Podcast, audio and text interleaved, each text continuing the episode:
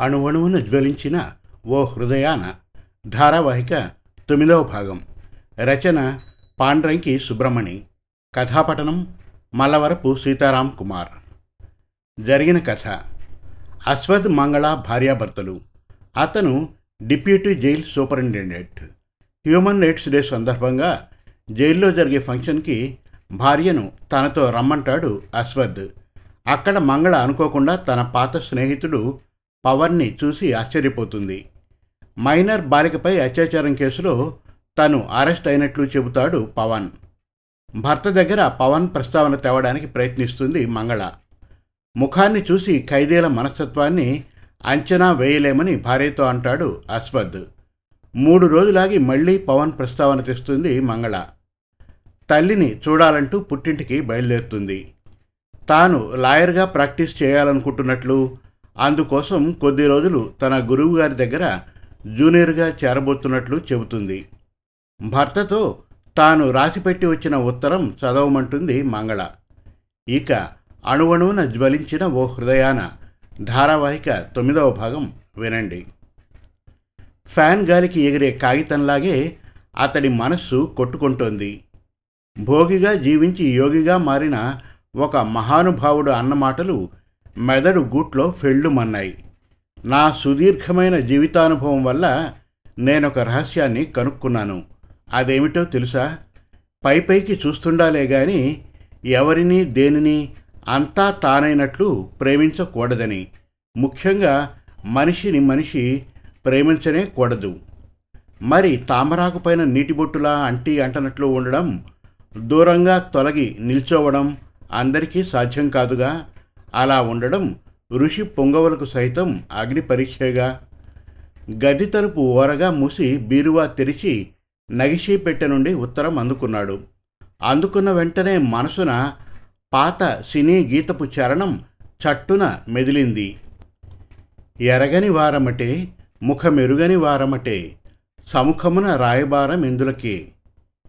ఎప్పుడూ వ్రాయని ఈ ఉత్తరం వల్ల తన జీవిత చక్రానికి మంగళాదేవి జీవన గమనానికి దిశానిర్దేశం సూచిస్తుందేమో. రాబోయే కాల వ్యవధికి తిరుగులేని సంకేతం ఇస్తుందేమో. రవంత ఊపిరి బిగబట్టి మడతను విప్పాడు. కళ్ళ ముందు ప్రపంచమే తెరుచుకున్నట్లు అనిపించింది. నా ప్రియమైన స్నేహితుడు జీవన సహచరుడు అశ్వథ్కి భార్య మంగళాదేవి వ్రాయనిది. ఉత్తరం మరీ చిన్నదిగా క్లుప్తంగా ఉందని భావించకండి. హృదయం మూగబోతున్న వేళ నోరు విప్పలేం ఎక్కువ చెప్పనూ లేము అంతే కదా? అందుకే ఇప్పటికీ ఇంత మాత్రమే వ్రాయగలుగుతున్నాను. నిజం చెప్పాలంటే నాకు కూడా తెలియడం లేదు. ఎలా చెప్పాలో ఎక్కడి నుంచి మొదలు పెట్టాలో. ఇప్పటికీ నేనేది చెప్పినా ఎలా చెప్పినా మీకు సంకటపాటు కలిగించవచ్చు. మరైతే ఏది చెప్పకుండా ఉండిపోతే ఈ ప్రస్థానం దేనికన్నా ఎందుకన్నా ప్రశ్నలు ఎడారి గాలుల్లా లేచి మీలో అసహనం చెలరేగవచ్చు. అందుకే చెప్పడానికి ప్రయత్నిస్తాను. నాలో పడుసూపే అంతర్గత అహం వల్లనో మరే కారణం వల్లనో తెలియదు కానీ నేను పెద్ద మనిషినై మూలన కూర్చున్న రోజు నుంచి నా భావావేశంలో ఇంటెన్సిటీ ఎక్కువగానే ఉంటుంది. ఈ ఇంటెన్సిటీ వల్లనేమో నేను ఇష్టపడే వ్యక్తుల్ని మిత్రుల్ని గాఢంగా ప్రేమిస్తాను. విశ్వసనీయంగా ఉంటాను. ఉదాహరణకు మా నాన్న ఆ తర్వాత మీరును ప్రేమలో వలపలో అలుకలో వివాహ జీవితంలో నాలోని ఇంటెన్సిటీ ఎటువంటిదో మీకు తెలియంది కాదు కదా? అదే ఇంటెన్సివ్ ఫీలింగ్ ఖైదీ నెంబర్ టూ జీరో త్రీ పట్ల అంటే పవన్ కుమార్ పట్ల ఉంది. ఏమో అంతకంటే ఎక్కువగానే ఉందేమో. అప్పుడు అశ్వథ్ అప్రయత్నంగా ఆగిపోయాడు. చదవడం ఆపాడు. రవంతసేపు కనురెప్పలు మూసుకున్నాడు.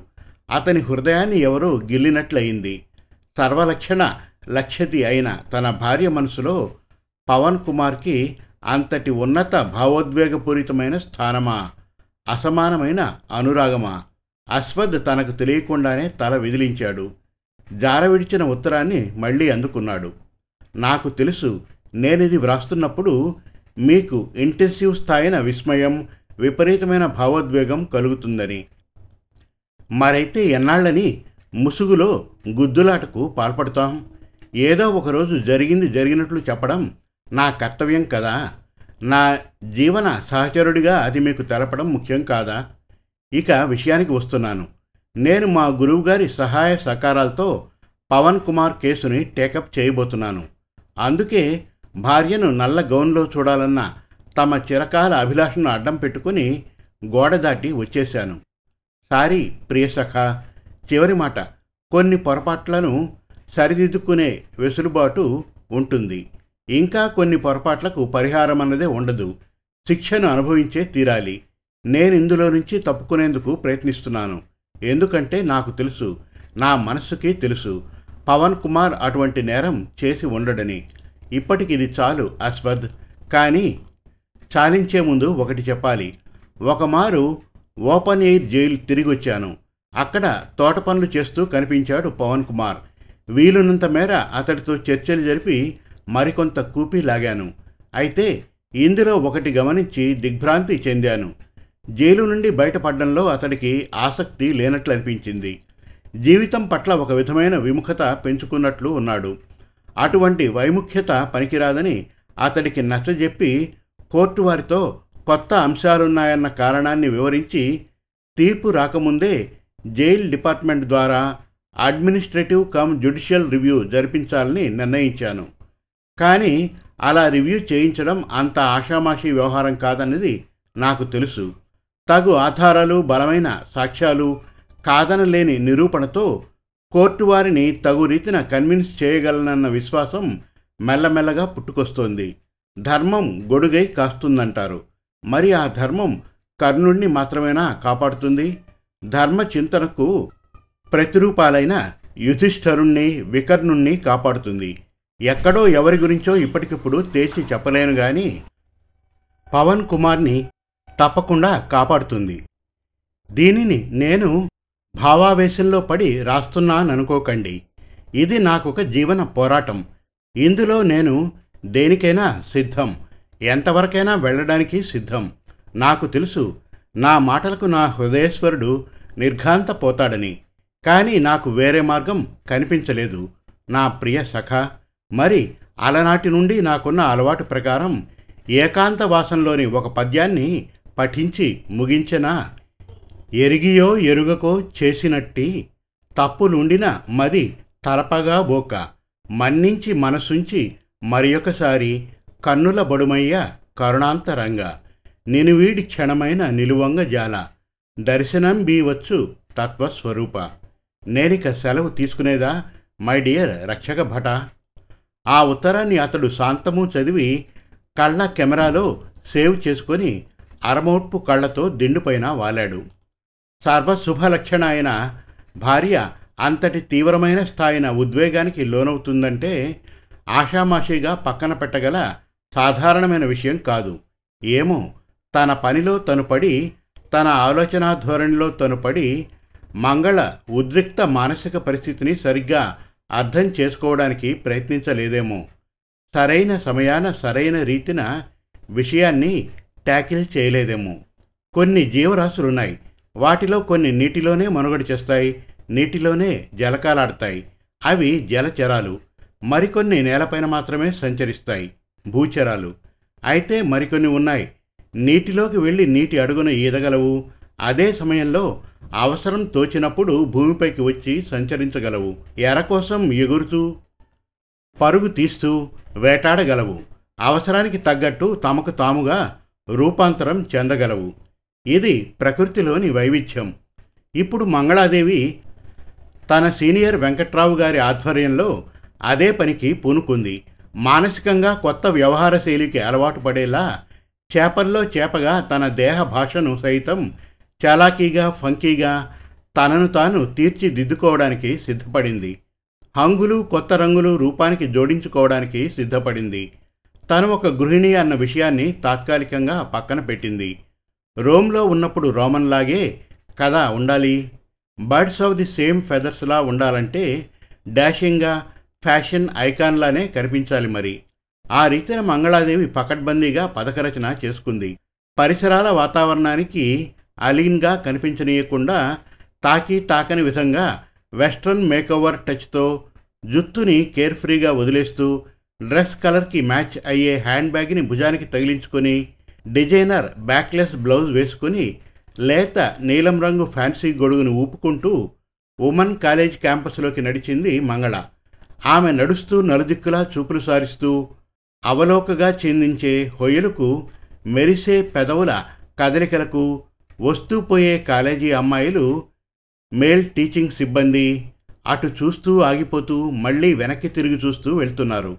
మంగళకు కావలసిందదే. మంగళ వాళ్ళిచ్చే చూపుల కాంప్లిమెంట్లని గమనించినట్లు అవేమీ తనకు కొత్త కాదన్నట్లు అలక్ష్యంగా కదులుతూ అడ్మినిస్ట్రేటివ్ బ్లాక్లోని రిసెప్షన్ కౌంటర్ వద్దకు వెళ్ళి మిస్ శ్రీనిత్య కోసం వచ్చాను. ఆమెది ఎకనామిక్స్ ఫైనల్ ఇయర్. ఒకసారి పిలుస్తారా ప్లీజ్? అని గోముగా అంది. తనకు తెలుగు అంతగా రాదు సుమా అన్న రీతిన ఆగి ఆగి మాట్లాడుతూ రిసెప్షనిస్టు వెంటనే బదులిచ్చింది. With pleasure madam. కానీ మీరు శ్రీనిత్యకు ఏమవుతారో చెప్పనేలేదు పూర్తి వివరాలు ఇంకా ఇవ్వనేలేదు సారీ చెప్పనేలేదు కదూ. పేరు చందన. నేనామెకు ఫ్రెండుని. వెల్ విషర్ని కూడాను. ఫ్యాషన్ షోలో కలుసుకుంటూ ఉంటాం. ఓకే మేడం ఈ స్లిప్ నోట్లో వివరాలు రాసివ్వండి. మీ ఫోన్ నెంబర్తో సహా. పెడిక్యూర్ చేసుకున్న మంగళ పదాలను పరీక్షగా చూస్తూ అడిగింది కౌంటర్ రిసెప్షనిస్ట్. ఓఎస్ అంటూ మంగళ అలియాస్ చందన వివరాలను పూర్తి చేసిచ్చి అక్కడికి కొంచెం దూరాన ఉన్న పేము కుర్చీ వద్దకు వెళ్ళి కూర్చుంది.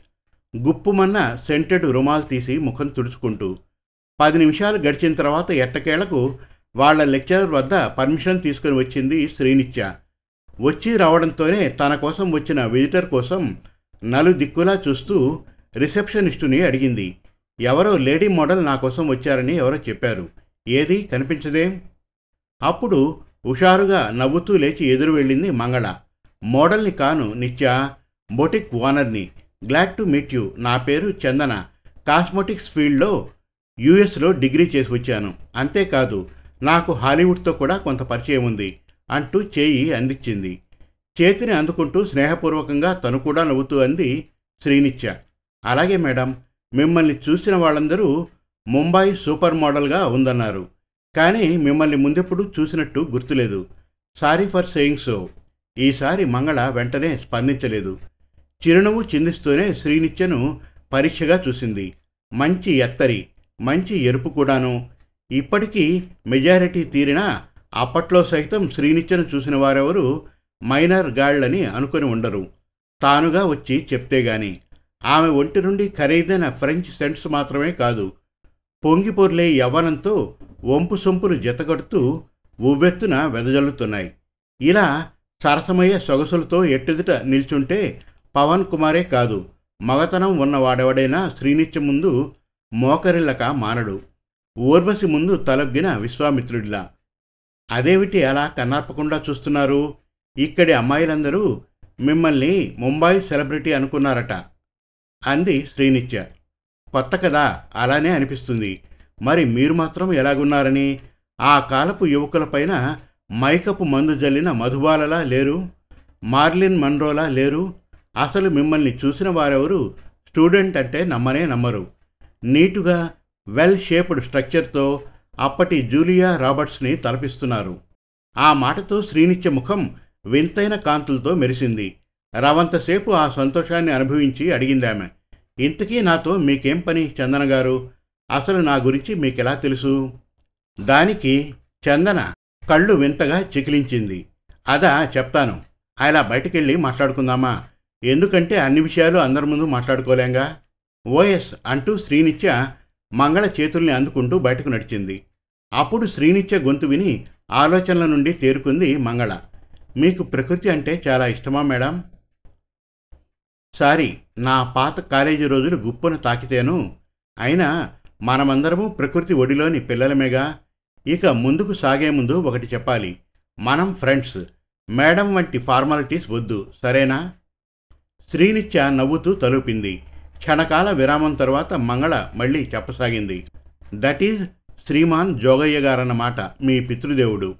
ఆయన పేరు చెప్తేనే ఎమ్మెల్యేలు ఎమ్మెల్సీలు సిటీ కార్పొరేటర్లు ఎలర్ట్గా ఉలిక్కి పడతారటగా. ఎలక్షన్ వస్తుందన్న వార్త వస్తే చాలు. ప్రజాప్రతినిధులు చాలామంది మీ నాన్నగారి ఇంటి ముందు క్యూ కడతారటగా. అవునా? ఇవన్నీ మీకు సారీ నీకు తెలుసన్నమాట. ఆశ్చర్యంతో కళ్ళి తుప్పి చూస్తూ అంది శ్రీనిత్య. దానికి మంగళ కూడా నవ్వుతూనే స్పందించింది. భలే దానివే నగర ప్రముఖుల గురించి తెలుసుకోవడం పురజనుల బాధ్యత కాదా? కాకపోతే అంతటి పవర్ఫుల్ కాబట్టే మీ నాన్నగారు బొరిగెలో దాక్కుని ఈడుకురాని కన్యల్ని సైతం విడిచిపెట్టకుండా దౌక్ష్యంతో పట్టుకుని వాళ్ళ శీలాల్ని నిర్దాక్షిణ్యంగా దోచుకు తిరుగుతూ ఉన్న కామ పిశాచని ఎలుకతోక పట్టుకొని గిరగిరా తిప్పి పడేసినట్లు జైలు గోడల మధ్యకు విసిరేశారు. ఆ మాటకు శ్రీనిత్య కళ్ళు ఉత్సాహంతో కసితో మెరుస్తాయనుకుని ఎదురుచూసిన మంగళ విస్మయంతో కనురెప్పలు విప్పార్చి చూసింది. మరింత విస్మయానికి లోనైంది. ఎందుకంటే శ్రీనిత్య ఎటువంటి స్పందన లేకుండా నేలవైపు దృక్కులు చూస్తూ మౌన ముద్రతో నడవసాగింది. అది గమనించిన మంగళ అదే సమయం అనుకొని పురికొసను మెలితిప్పింది. అదేమిటి నిత్య అలా ఉండిపోయావు? కామ రాక్షసుడి చేతిలో దెబ్బతిన్న నీకు వత్తాసు పలకడానికి వచ్చిన నా పలుకు విని ఉత్సాహంతో చేతులు బిగించి నాతో మాటలు కలపవద్దు. ఇప్పుడు అదంతా జ్ఞప్తికి తెచ్చుకొని మనసుని పాడు చేసుకోవడం ఎందుకులేండి చందన? నా వరకు అదొక పీడకలే. అదేమిటి అంత తేలిగ్గా కొట్టిపారేశావు? కసితో కక్షతో అటువంటి వాణ్ణి కుమ్మేయవద్దా? అజ్జిబుజ్జి మాటలతో నీ కన్నెతనాన్ని దోచుకున్న వాణ్ణి అంత త్వరగా మర్చిపోవచ్చా? My enemies enemy is my friend అన్న లోకోక్తి మర్చిపోయా ఏమిటి? అంటే అన్నట్లు కనురెప్పలు అల్లార్చి చూసింది శ్రీనిత్య. అంటే నేను సైతం ఆ కామాంధుడు పవన్ చేతిలో చిక్కిన విక్టిమ్నే నేనొక కెవియట్ ఇచ్చి కోర్టు ప్రొసీడింగ్స్లో నన్ను పాల్గొననివ్వమని కోర్టు వారిని అర్థించి నీ కేసుని మరింత బలపరచడానికేగా నేనిప్పుడు ఇక్కడికి ముంబై నుండి రెక్కలు కట్టుకుని వచ్చింది. మరెందుకంట? లేకపోతే నాకిక్కడేం పని? విషపాముని ఒక దెబ్బతో కొడితే చావదు. నలుగురు చేరి దెబ్బపైన దెబ్బగా బాత్తేనే అది హరీమంటుంది. అది తెలుసా నీకు? శ్రీనిత్య బదులివ్వలేదు ఎక్స్క్యూజ్ మీ అంటూ చేతిగుడ్డను ముక్కు వద్ద ఉంచుకొని చెట్టు వెనక్కి వెళ్ళింది. అలా వెళ్ళినామె రెండు నిమిషాల వరకు రాకపోయేసరికి మంగళ విస్తుపోతూ వెళ్ళి కంగు తిన్నట్టు చూస్తుండిపోయింది. శ్రీనిత్య వెక్కిళ్ళను అదుపు చేసుకునేందుకు శ్రమపడుతూ గుక్క తిప్పుకోకుండా ఏడుస్తూ ఉంది. వాట్ ఈజ్ ది మ్యాటర్ నిత్య అని అడిగింది. ఆమె ముఖం తుడుచుకొని గట్టిగా ఊపిరి పీల్చుకొని అంది. నేనొకటి చెప్తాను. వింటారా మేడం? అందామె. మీకు పవన్ వల్ల ఏం జరిగిందో నాకు తెలియదు. అసలు మీకు అతని వల్ల ఏమైనా జరిగిందో లేదో కూడా తెలియదు. ఒకవేళ ఏదైనా అపకారం జరిగిందని మీరు నొక్కి వక్కాణించినా నేను నమ్మే స్థితిలో లేను. ఎందుకంటే పవన్ కుమార్ గురించి నాకు తెలుసు. ఇక చివరి మాట. అప్పుడు నేను మైనర్నని అతడికే తెలియదు. నేను చెప్పనూ లేదు. అలాంటప్పుడు అతను దోషి ఎలా అవుతాడు? ఇక మీరు వెళ్ళవచ్చు. అంటూ అక్కడి నుంచి విసురుగా కదలబోయింది శ్రీనిత్య. మంగళ విడిచిపెట్టలేదు. ఆమెను ఆపుతూ అడిగింది. మరి అతను అటువంటి వాడు కానప్పుడు అతన్ని జైలుకి పంపడం దేనికి? దానికి నువ్వు వత్తాసుగా నిలవడం దేనికి? దానికి శ్రీనిత్య కోపంగా చూస్తూ బదిలిచ్చింది. అతన్ని జైలుకు పంపించింది నేను కాదు. నా చేత తప్పుడు స్టేట్మెంట్ తీసుకుని తప్పుడు సాక్షుల్ని సృష్టించి మా డాడ్ చేశాడా పని. నేను గాని ఆయన చెప్పినట్లు చేయకపోతే పవన్కి నూకలు తీరేటట్లు చేస్తానని బెదిరించాడు. అది విని మంగళ నవ్వింది. మొదట మృదువుగా ఆ తరువాత గలగల నవ్వింది. ఇది నువ్వు నాకు చెప్పవలసిన అవసరం లేదు. ఇదంతా నాకు ముందే తెలుసు. వివిధ కోణాల్లో విషయాన్ని రాబట్టుకునే ఇక్కడికి వచ్చాను. తెలిసే నిన్ను ట్రాప్ చేయాలని వచ్చాను. కానీ నువ్వు పడలేదు. పవన్ కుమార్ పట్ల నీకున్న నిజమైన ప్రేమ వల్ల ట్రాప్లో పడకుండా దాటిపోయావు. అని తనెవరు తను వచ్చిన పనేమిటో విశదీకరించింది. శ్రీనిత్య నమ్మలేనట్లు కళ్ళు విప్పార్చి చూసింది. మీరు నిజంగానే పవన్కి సహాయం చేయడానికే వచ్చారా మేడం? మంగళ బదులివ్వలేదు. మౌనంగా శ్రీనిత్య కుడి చేతిని అందుకుని తన చేతిలో ఉంచి అంది. అతను నా కాలేజ్ మేట్ ఒకప్పుడు బెస్ట్ ఫ్రెండ్. ఇంకా ఉంది. అణువణువున జ్వలించిన ఓ హృదయాన ధారావాహిక పదవ భాగం త్వరలో మరిన్ని చక్కటి కథల కోసం కవితల కోసం వెబ్ సిరీస్ కోసం మన Telugu Kathalu dot com visit చేయండి. Thank you